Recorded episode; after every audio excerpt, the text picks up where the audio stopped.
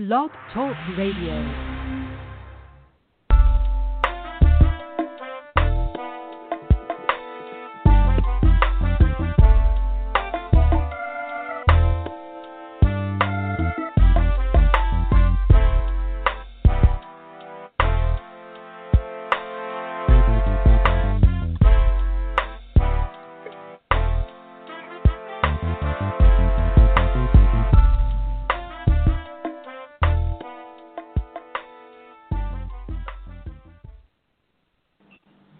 Welcome. What's going on, everybody? It's yours truly, the Gap 2 Guru of Gumbo, a.k.a. Brandon. Uh, back in your ear once again. You are listening to the Gumbo Talk Show. We come here live every Thursday evening at 8 p.m. Central Standard Time. I look forward to having another great show. But I want to thank you in advance that anybody who is tuning in, listening, or is going to listen to this podcast that uh, I want to tell you that I appreciate you. Um, there could be so many other things that you could be doing at this point in time, but you chose to spend a little time with us here at the Gumbo Talk, and for that, I thank you. Um, there's a lot of things going on in the world, not only in the world, in our country, not only in our country, in our states, and our local communities that require our attention. So, this show being the gumbo talk is not necessarily about food, but it's about getting the word out on a lot of different things that make up this amalgamation that we call the United States, that make up this big, great, big, vast pot of differences called the world. And it places us in a unique position in the universe to either be good to it or be bad. And I hope that you side with the former over the latter. But tonight, once again, as we did last week, I want you all to welcome our guest last week. He's not new to the show, he's been on a couple times before. Uh, Carlton Mayers II, as we continue the conversation. And tonight's topic, um, to piggyback and add on to last week, is different, but it's keep applying pressure. And that's what we must do in a climate that we have right now, where the harvest is ripe and the fruit is hanging low. We must keep applying pressure. Carlton, what's going on, brother? How you doing, Brandon? Thank you for having me on. I'm doing well. I'm doing well, man. I'm glad you're back on. Um, and and you know we got real good feedback, positive feedback last week, and a lot of people were like, "Okay, we thought you were going to go a little longer." No, um, you, you can't break off the whole loaf. Sometimes that dries out the throat. So, you know, we broke this thing up, and uh, I look forward to continuing the conversation.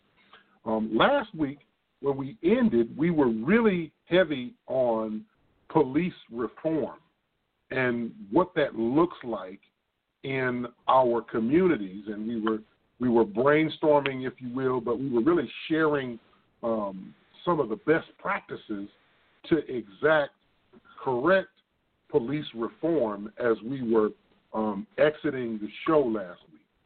And to pick up even at that point this week, I, I wanted to give you the floor to talk about the things that you think, and it's okay if we rehash some of the ones from last week because everybody listening last week may not be listening this week, and there might be some new people, um, of what we were talking about when it relates to what does reform look like in your local police departments in regards to body cams and et cetera, et cetera. Yeah, so uh, thank you very much once again for having me on. Uh, yeah, I would love to continue our conversation from last week. I've been, uh, I'm sure, as, as you have and others who are listening, uh, paying attention to the the news uh, since last week's uh, discussion, and really uh, just getting having more thoughts on this idea of defunding police and what that means, and right. just hearing from different advocates and lawmakers what their perspectives are. Like you hear, for instance, uh, those who are consider themselves to be abolitionists who feel that defund police means exactly what it says, which is to abolish all law enforcement. And there's actually like a, an, an eight uh, uh, step strategy that has been presented by an organization uh, that provides information on how to go about doing that uh, to essentially just phase out all law enforcement entirely. Then you also have this other perspective, which I think is what you're hearing from a lot of moderates, having to do with reallocation of funds. And so talking about the idea of divest from law enforcement and then reinvest those funds into education, youth services, reentry services, things that ultimately are going to prevent criminality and so therefore uh, prevent the uh, the uh, rate of interaction between community members and law enforcement. So you'll have like a less likelihood of negative encounters. That's a, another idea, and and so there still hasn't been any clarity as to exactly what defund means. Like you know, Trump and his people are, of course, going with the former of the two, because uh, it's a lot easier to make a case against the Democrats in the elections, uh, especially if you're claiming that they're trying to get rid of police. But what I think, I just want to talk about what my perspective is on the issue. What I think is that at the end of the day, when we're talking about defunding police, regardless of uh, abolition, regardless of reinvestment and divestment, I think what it really comes down to is ending policing as as a mechanism of racism, and to by ending it to um, rebalance the power that exists between community and the government that governs the community. And it, it's all about that power disparity, which is happening and has been happening for quite some time, especially toward vulnerable populations like black and uh, brown populations in particular. And even like when it comes to women and the way that LGBTQ are treated by the government, and in turn, a reflection of that is through law enforcement, which is the enforcement arm of the government. So at the end of the day, when we're talking about defund police, what we're really talking about is how can we re empower or empower, I should really say, community? Because it's all about power at the end of the day. And I think that, in my opinion, that's why we have all of these protests that have been going on all around the country for over a week now. I think over two weeks at this point. And and not only in America, I think globally as well. We're hearing about stuff happening in the UK and other parts of the world where they're also right. like bringing down statues of uh, people that were uh, well-known slave owners, or uh, even in America, uh, people who were of the Confederacy or supported them or supported those kind of white supremacist views. They're just like bringing down statues. They're changing uh, the names of forts uh, in the uh, in the army. That are, are the names of uh, generals in, in the uh, Confederacy. They're removing those names and changing them to names that have no affiliation with the Confederacy at all. You know, even NASCAR, very surprisingly, has uh, now implemented a a, um, a a, rule that anybody attending the NASCAR uh, events, you know, the they cannot you know wave the Confederate flag. It cannot be displayed, yeah. which is huge, I think, for their population, like who you know the people that tend to be that go to NASCAR events. I think that's going right. to be a major impact on them. So I, I just feel that at the end of the day, it is about ending like this form of racism or this mechanism of racism being policing, but and at least the way that policing has been conducted in America over generations now, ending that. But it's also about rebalancing this power dynamic between community and government. And so I think that if we focus on that and try to find solutions from that standpoint uh, in regards to how can we empower community members? How can we shift the balance in power so it's more evened out? Focus more on that rather than, well, we're talking about taking money away from law enforcement, or we're talking about abolishing them, or we're talking about investing. I think those are all important conversations, but I also feel as if um, any kind of like there'll be legislation, there'll be initiatives that will be put forward that will literally just be a band aid on on the actual problem. It won't address the underlying issue. The underlying issue right. being disempowerment. So um, I did want to talk just a bit. You know, just wanted to kind of connect it to last week's conversation in regards to what I said um, and having to do with community empowerment and what that means, what that looks like. Because I, I, I, just feel that if there's clarity on that issue, then it'll be a lot easier to start thinking of sustainable, workable solutions that can be implemented as of like tomorrow, as of now, uh, with the right kind of political will and also with the right kind of people power at the end of the day. But it really is all about shifting the balance of power from those who typically don't have it, the vulnerable communities, uh, taking it, you know, giving it to them from those who typically do have it, being the government. So, um, yeah, no, I definitely would love to talk about that today. Yeah. So let's um let's start to unwrap this package a little bit. Thank you for those of y'all who have tuned in. Let's see if we got anybody on the line. I know we have people. Yeah, thank you for those of you who called in and those of you listening on Facebook.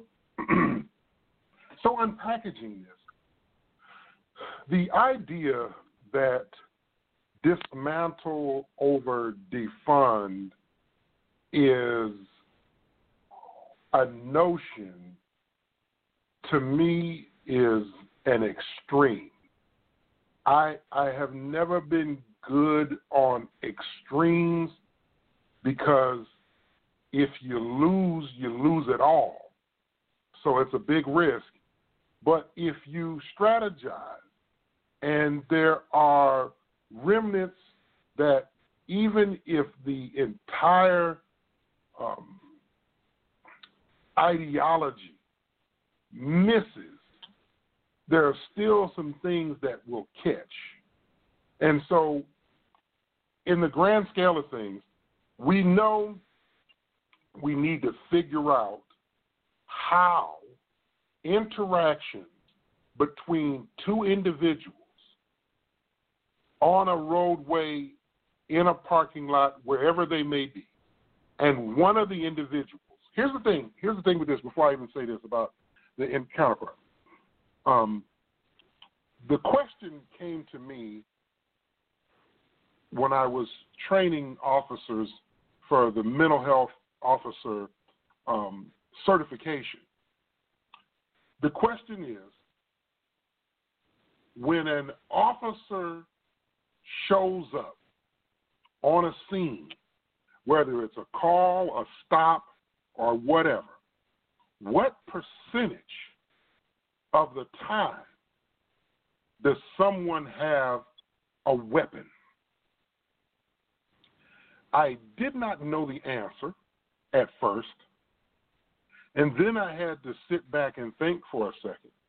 What percentage of the time when a police officer is called to a scene or witnesses the potentiality of a crime or is investigating, does someone have a weapon that is a deadly weapon?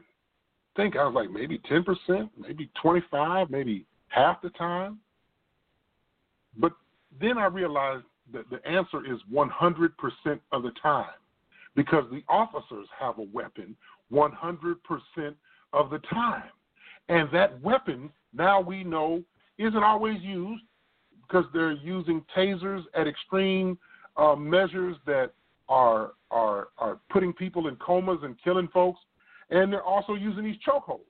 But those are still also tools that are weapons, supposed to be for defense, but as we've seen as of late, even more so um, as an exacting justice on the street by people who aren't sanctioned to do so.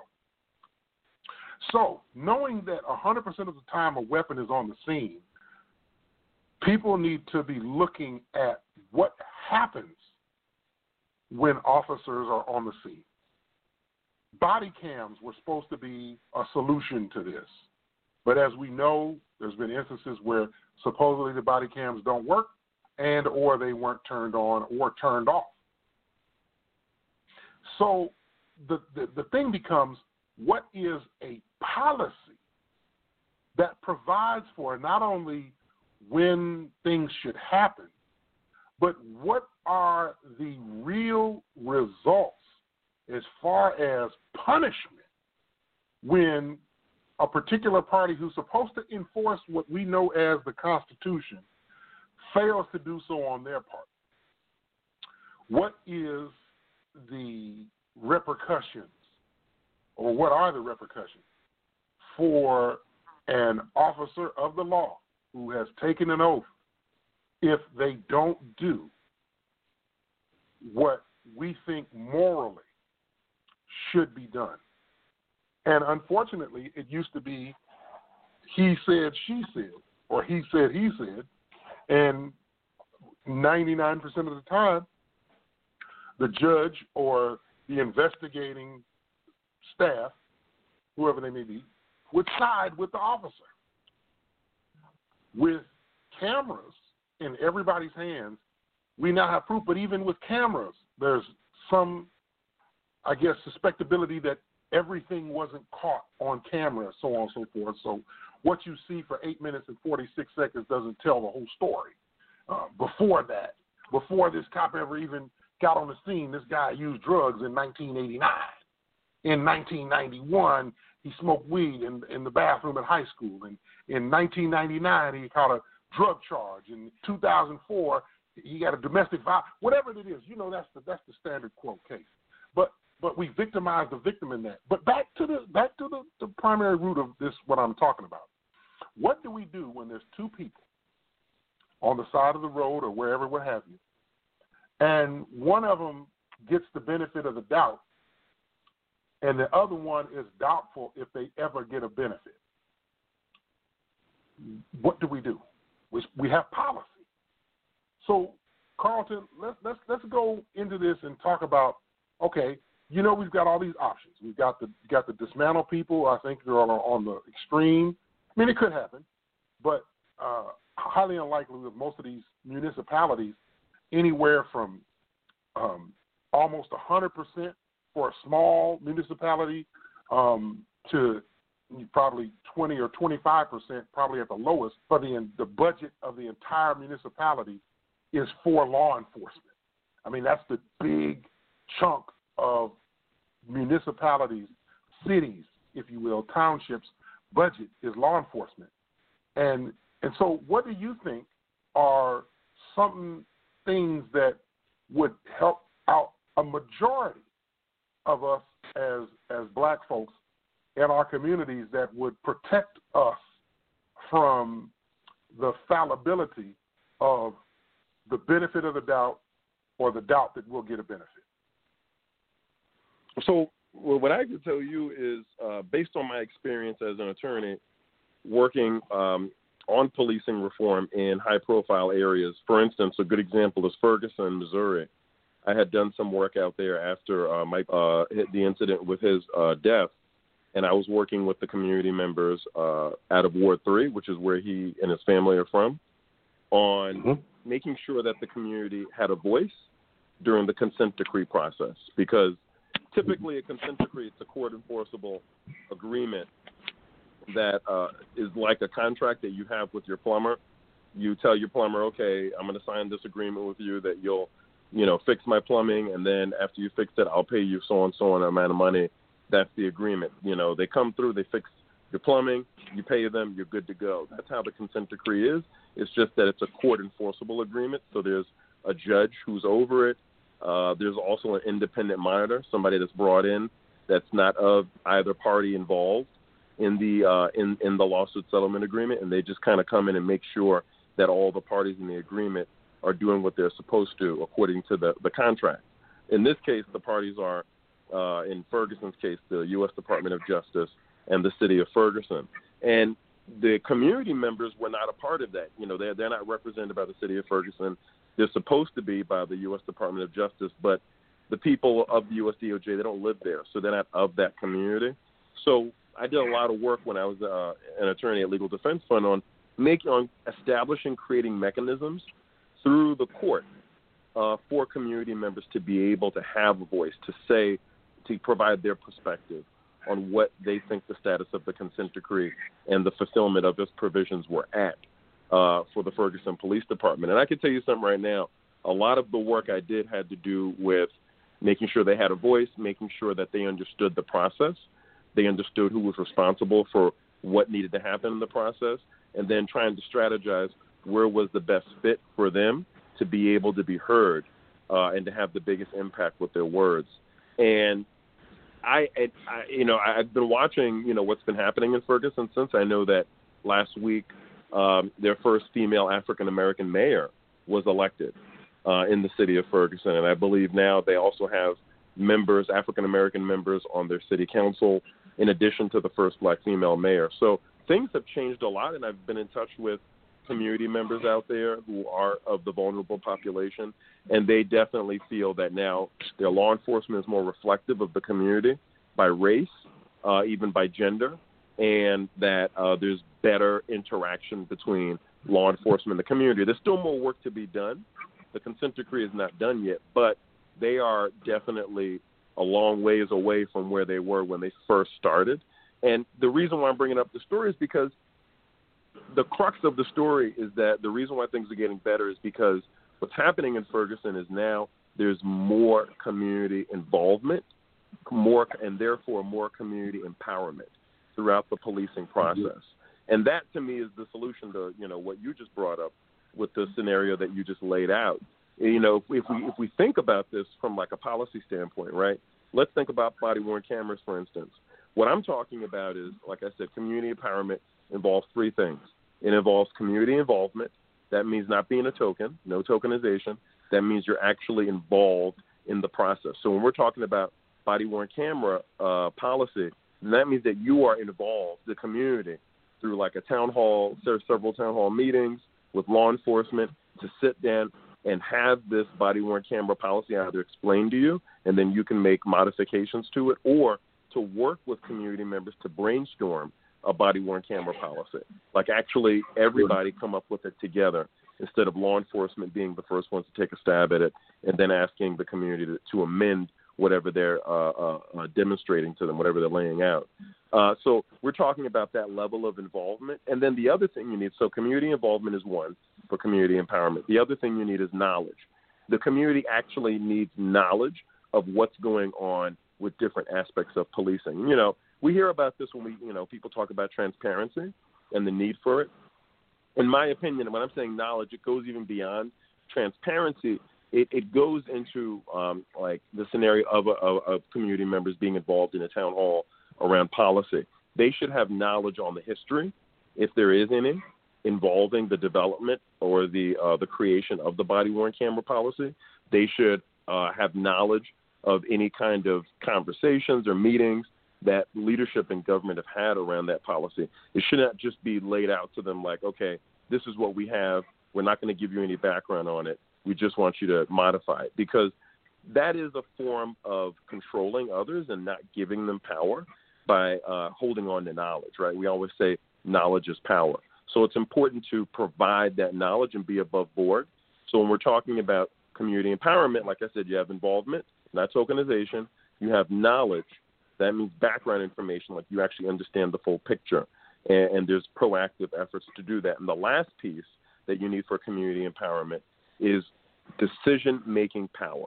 This means that community members, when it comes to the body worn camera policy, actually have decision making power on if this on if this is going to be the final version of the policy. This is going to be what's going to be instituted and what law enforcement officers in this police department are expected to adhere to. And if they don't adhere to it, they violate it, then there will be disciplinary actions against them.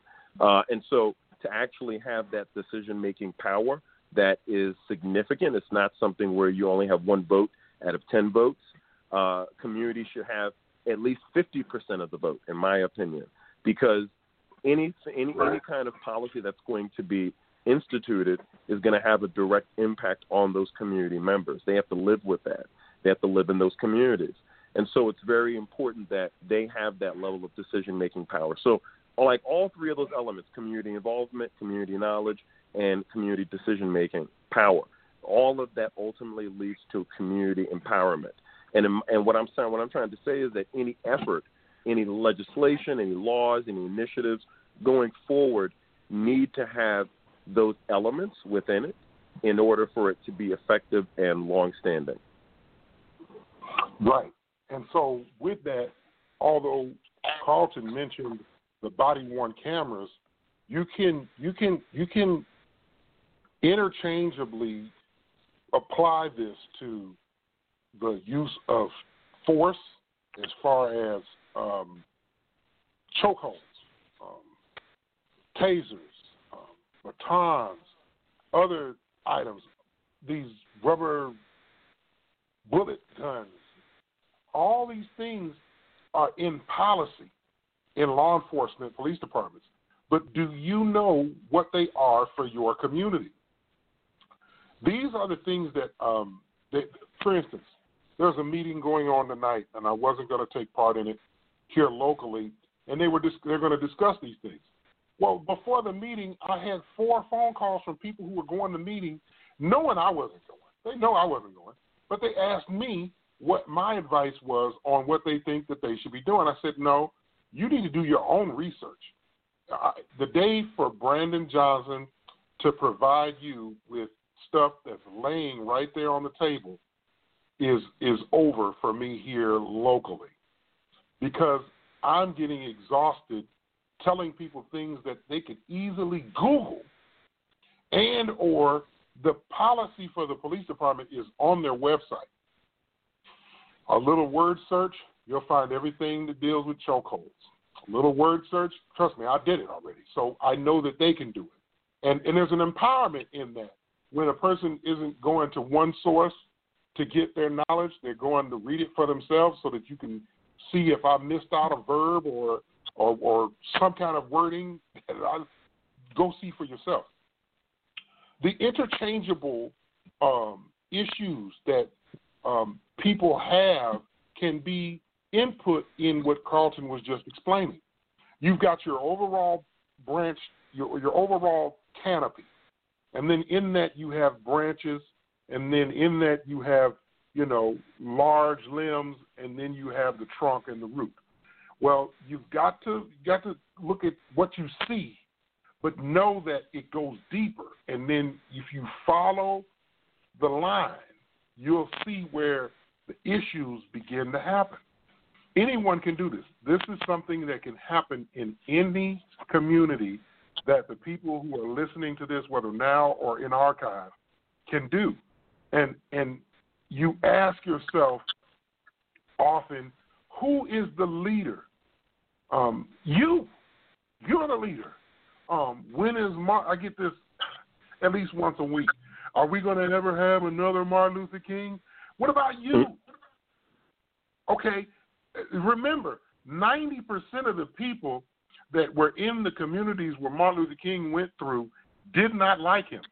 Black folks. They thought mm. he brought too much pressure. They brought he thought he brought too much heat to their area. We a lot of places didn't want him to come. So you you're the one. If you're asking that question, the answer is you. So if you just get a little bit of knowledge and you start asking people, not only the people that are in power, you probably want to ask them last, but ask other people that you know might have similar thoughts and ideology as you. Next thing you know, you'll have a coalition of people. And when you have a coalition of people, the more and more you have, the more and more the people in government, the people in power, will listen because they realize that these are not only individuals, but they look at them as votes. They look at a lot of us as numbers.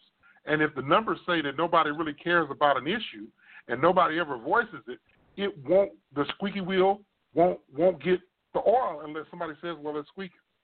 Because nine times out of ten, these, these people in power are far removed from what's going on.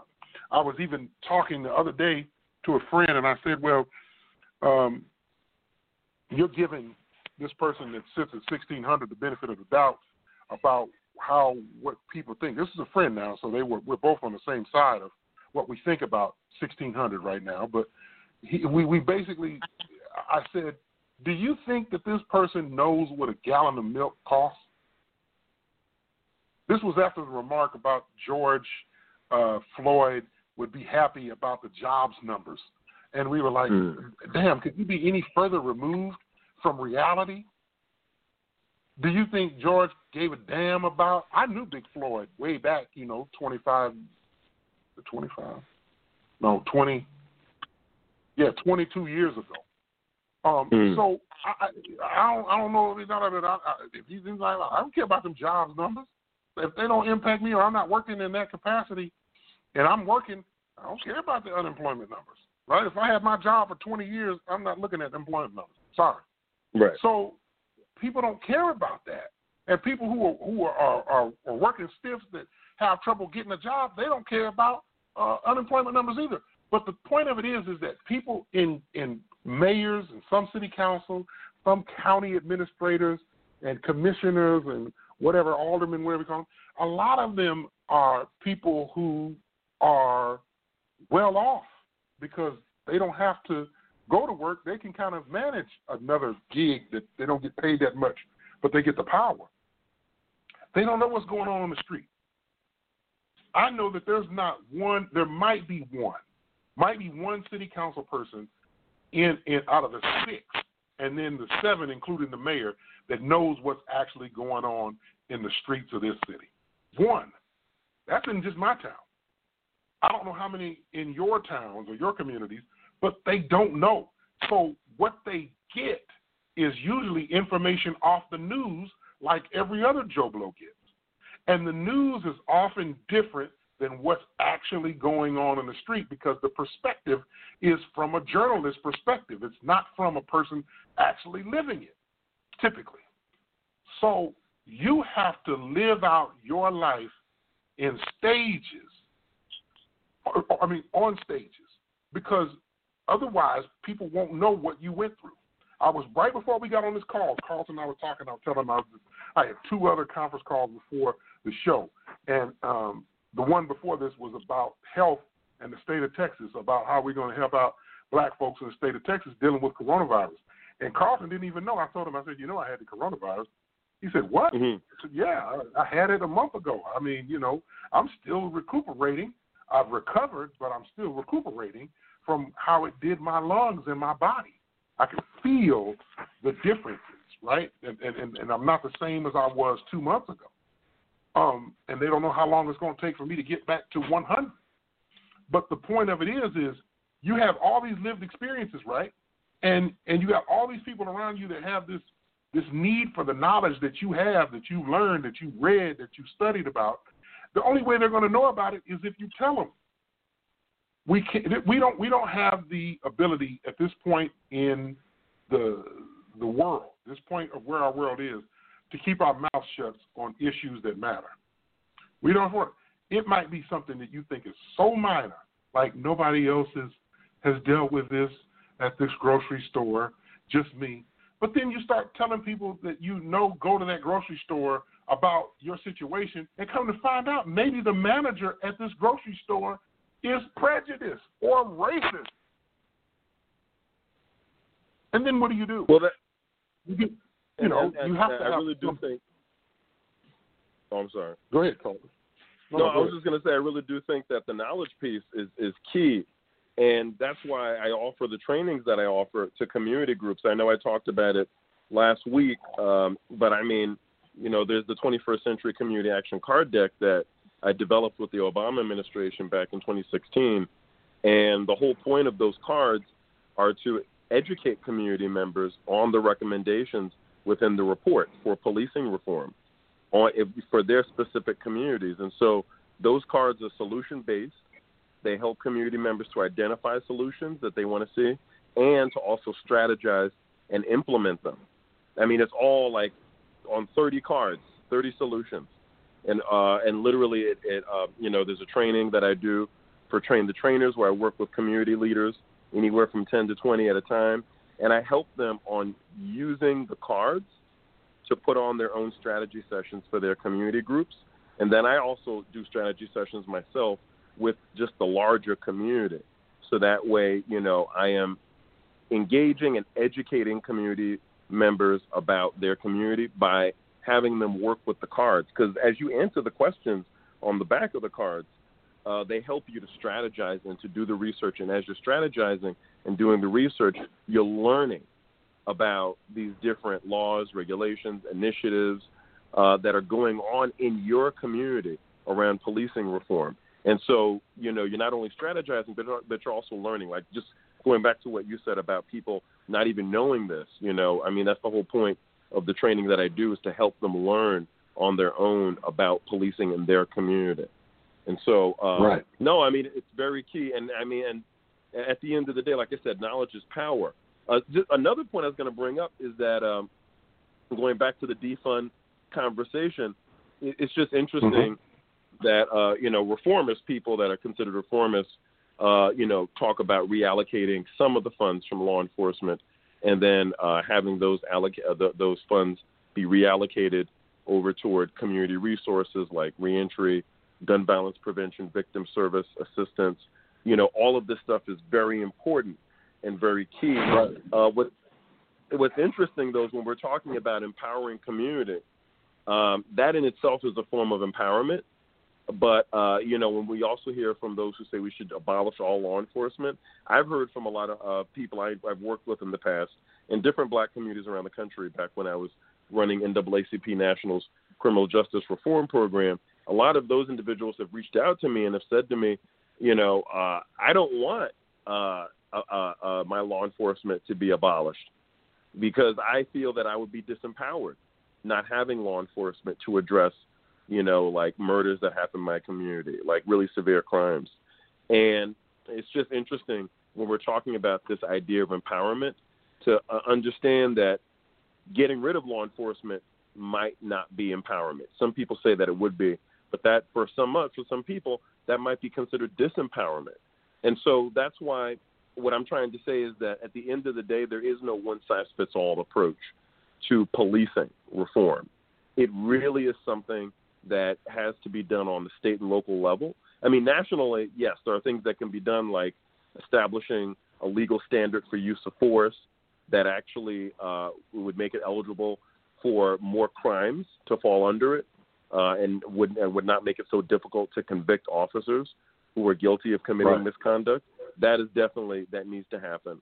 You know, having like, and I mentioned this in the last uh, talk we had, a national uh, uh, decertification index, an NDI, that is funded by the U.S. government and is fully operational. You know, so that way we know what officers have been decertified because they've engaged in misconduct, so they don't go to another police department. Like things like that can get done on the national level, but beyond that, which you know, when we're talking about what you and I are talking about right now, we're talking about getting into the the nitty gritty, you know, aspects of policing reform.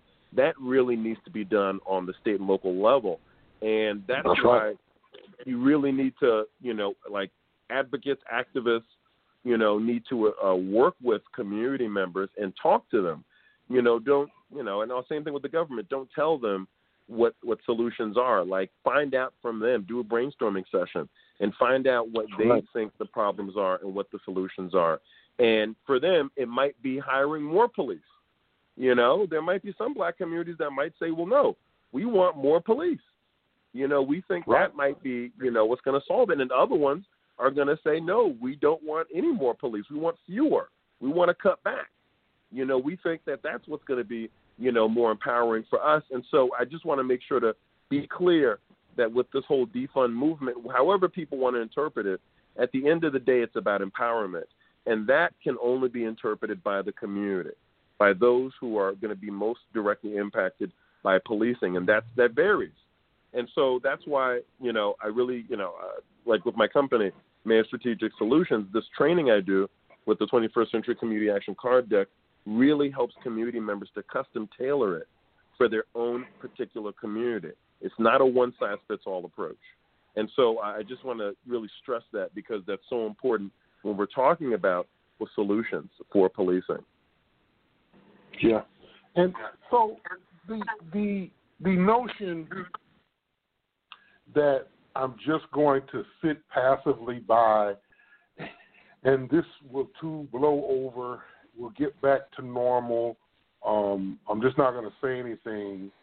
Um, that day has already been far removed. Um, if you don't say anything, then more than likely the thing that you don't want to see happen will happen because there's going to be people who always voice an op opinion hmm. about what it is that you probably are pro for. So if you let other people especially people that you disagree with, continue to shape your community, then you're kind of asking for what's going to happen. I always tell this story. I'm going to leave out the names in this one, but some of you will figure it out. I always tell this story about. I remember my my my my my leader um, in an organization that I was a part of, volunteer organization, um, had asked me to oversee a region. I said, I don't know. So I said, okay, I'll do it because I know most people out there, and the most people out here, um, they like me, and and we get along already. They already look to me for advice on certain things, even though I'm not the most apt at figuring out everything. I know who knows an answer if I don't have it, right? And so I remember we all went and talked to this one particular guy. And the guy just really told us, "Hey man, we don't have those issues here. That that's not a that's not a problem in our community. Um, that's only going to cause problems." It wasn't 30 days, y'all. His son wound up murdered, but the law enforcement that investigated the murder said it was suicide. Um, it was it was strange because none of us really went to this funeral because we, we felt like you know it wasn't our our role to be there. We weren't really welcome, and what we had was some solutions to this problem. And nobody knows 100% what happened to to to his son, um, but the people who did it. But it's kind of funny the people who investigated the the murder were were college buddies and roommates with the people who were the key suspects. And because of their position, what was written down was taken and nothing was really said about it. That is an extreme.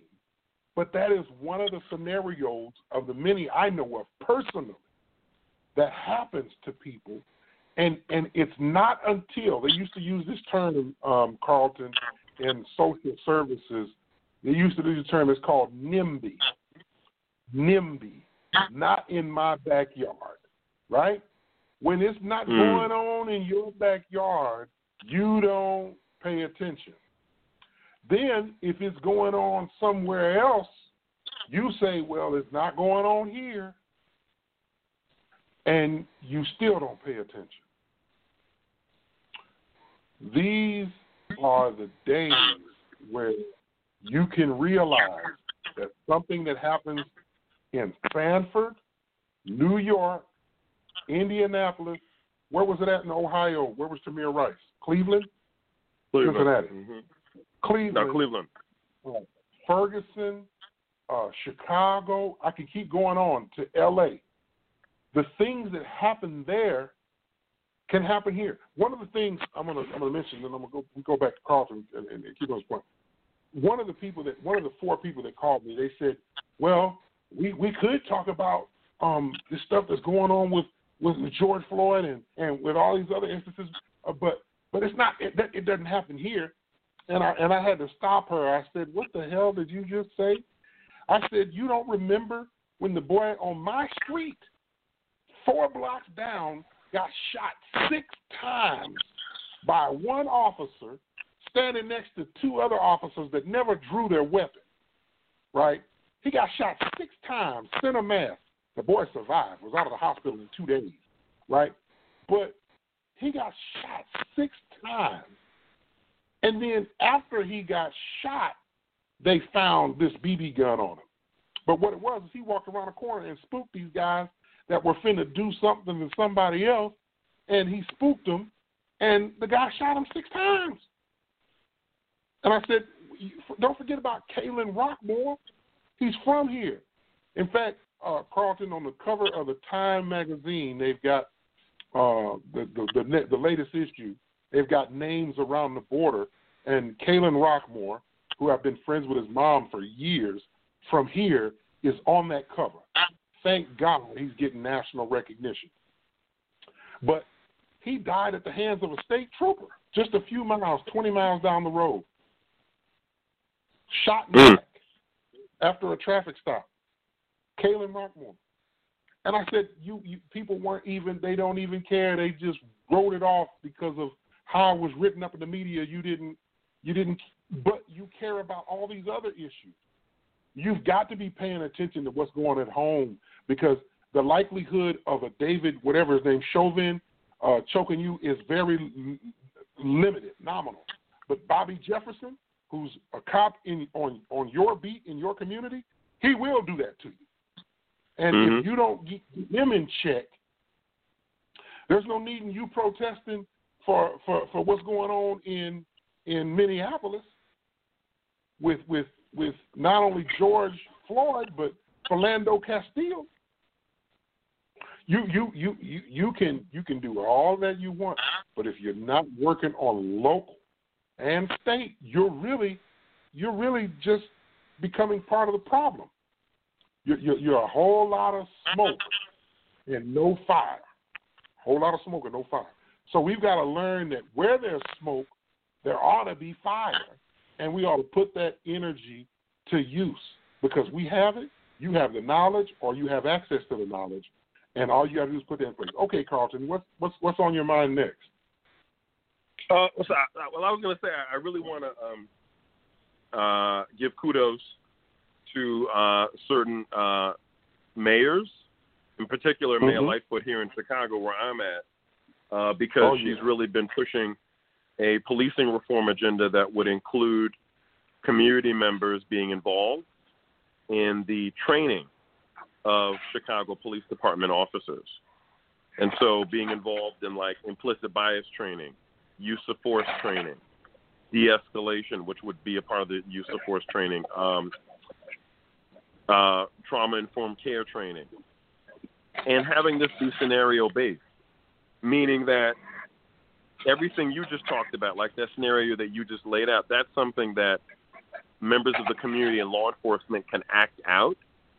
And then after acting it out in front of everybody, then have an open discussion where law enforcement can give their interpretation of the scenario and why they believe that their actions or the way they communicate is the best approach. And then community members Mhm. can give their feedback and say, well, actually, we don't think that's the best approach, and this is why. And we think instead that you should do it this way or don't do it at all. And that way, at least having the conversation and allowing for that, if anything, debate or agreement, or ultimately agreement, on how to go forward with how law enforcement will engage with those particular community members who they are there to protect and serve. That is literally their job. That's what they get paid to do. And so it only makes sense that if you're getting paid by them, then you should probably listen to them every now and then. Like, well, not every now and then, but just like have events that happen on a regular basis. If it be a town hall meeting, if it be trainings, there are a lot of different ways that community members and law enforcement can engage each other and actually talk through processes, practices, and policies. And that's how you're going to change the culture because right now, that is not the case with community members and law enforcement. Uh, the case right now is that law enforcement literally dictates the way things are going to be uh, done and set, and the community members just have to stand by and just take it.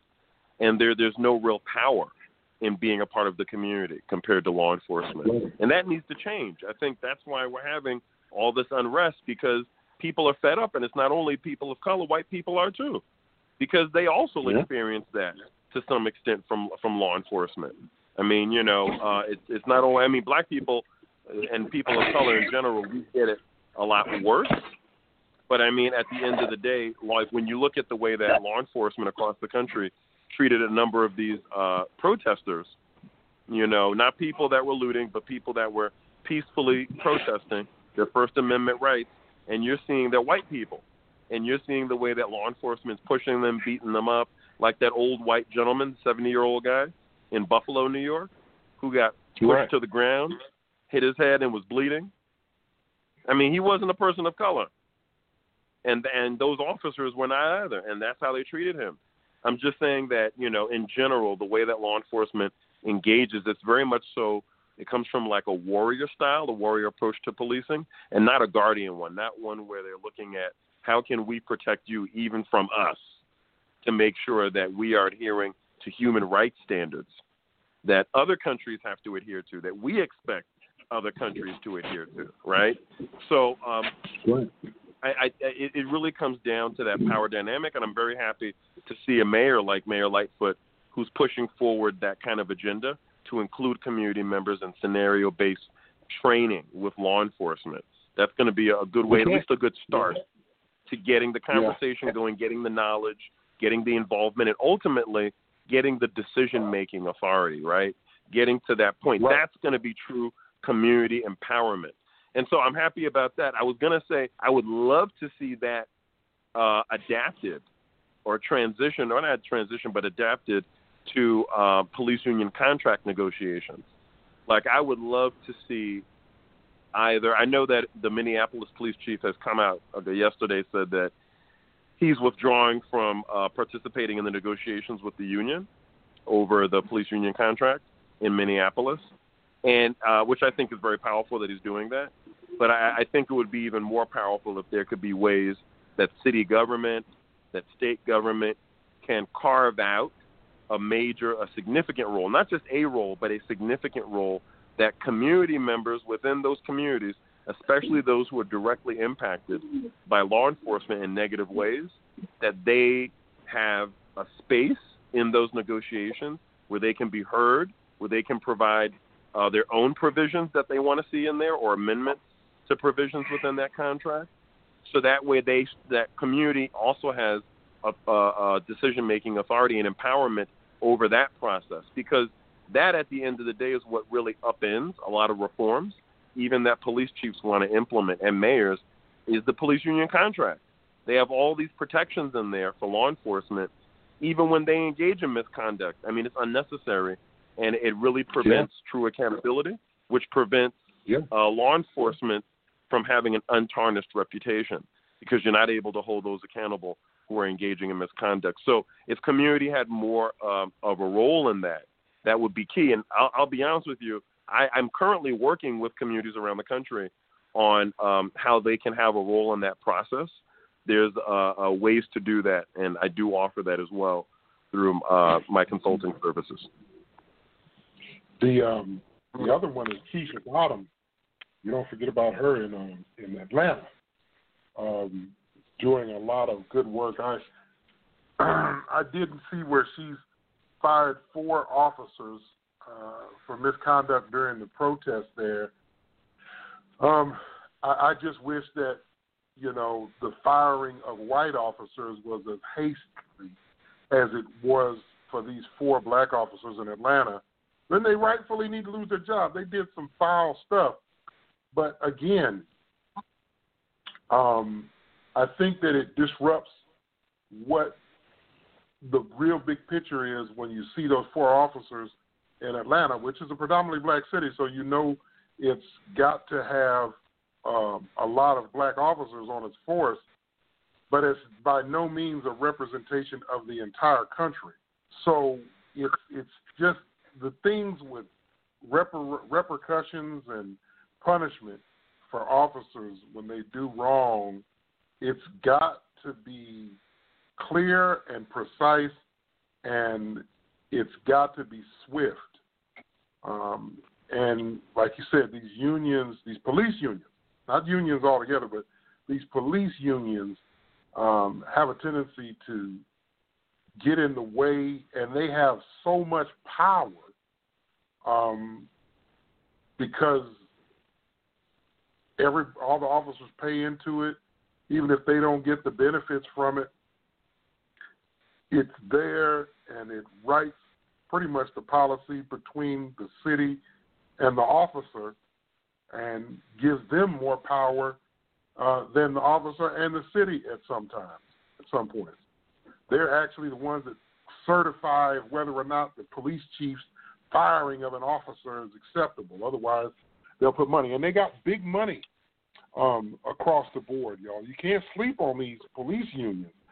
Big money, and and quite often they've got the money to bail officers out of jail within hours of them being charged and formally arraigned. So you've got to know that there's big money, but here's the thing about big money and this big power is that the power has always been in the people. There's way more people than them. And then, even though they've got big money, if you have a whole lot of people with a little bit of money, it's still more than what they have. So again, just like I used that adage when in the grocery store the issue, and then you find out other people have had that problem. Next thing you know, you have a coalition. Next thing you know, you have a an association, and the next thing you know, you have a conglomerate that's speaking on behalf of a particular issue. And y'all, it's no, it's the hey, look, there is no limit here. You don't have to work on everything, but if you're really knowledgeable in one area, let that become your expertise. Let somebody else handle something that you don't really even care about. I used to have this argument with people when I was organized and really strong, and they always came to me, "Hey, uh, Brandon, Mr. Brandon, Mr. Johnson, I wish that you, I wish that this would be something. You know, this is, and they would they would run down all this information, and I'd tell them flat out, I said, look, that's not my passion, so I'm not going to do it. Oh, you're not going to do it. That's an issue that affects black folks. I said, yes, it does. You got somebody in your family, somebody? I said, yes, I do. I said, it's not my passion. I said, I'll tell you what. What I will do is we'll talk and we'll sit down and have a conversation about you leading it and about me supporting you with helping you get money and or other people to find out other people who have that issue. It's like I said earlier, it's going to start with you. If you're looking for the leader, the leader is in you. And if it's not in you, then you're going to have to be one of them Aaron type of people and hold up the mat, hold up the staff for Moses, because you're passionate about this. You need to find who else is, and if you're not going to lead it, you're going to have to support that leader. You know, don't be bickering about little stuff or this, there, and titles and who's going to do this and that. Y'all just come together. Y'all know you have. Uh, we all have um, an issue at hand right now that needs to be addressed. Work on the issues. Don't work on personalities. Work on the issues. Because trust me, somebody you hate today might you might find out you love tomorrow, and vice versa. Somebody you thought you were friends with, you come to learn that their ideology is wrong. I, I was talking to a friend today. They were talking about a, a friend they knew, a, a lady they knew, and um, how much over the years, over 20, 30 years, they've been cool and and this lady that, and then all of a sudden, this lady is a white lady, comes out and says that I don't believe in the Black Lives Matter and boom, boom, boom, and and the friend of mine was telling me that that this other girl that knew that this white woman was dating all these black men, even when she was married to a white man, and and and helped all these black men out. It's like you wasn't you wasn't against black lives when you was dating boom, boom, boom, boom, boom, boom, boom, and and boom, boom, boom, boom, boom. People are going to be your friends today and the enemies tomorrow. All we have to do is work on these issues, get our personalities out of the way.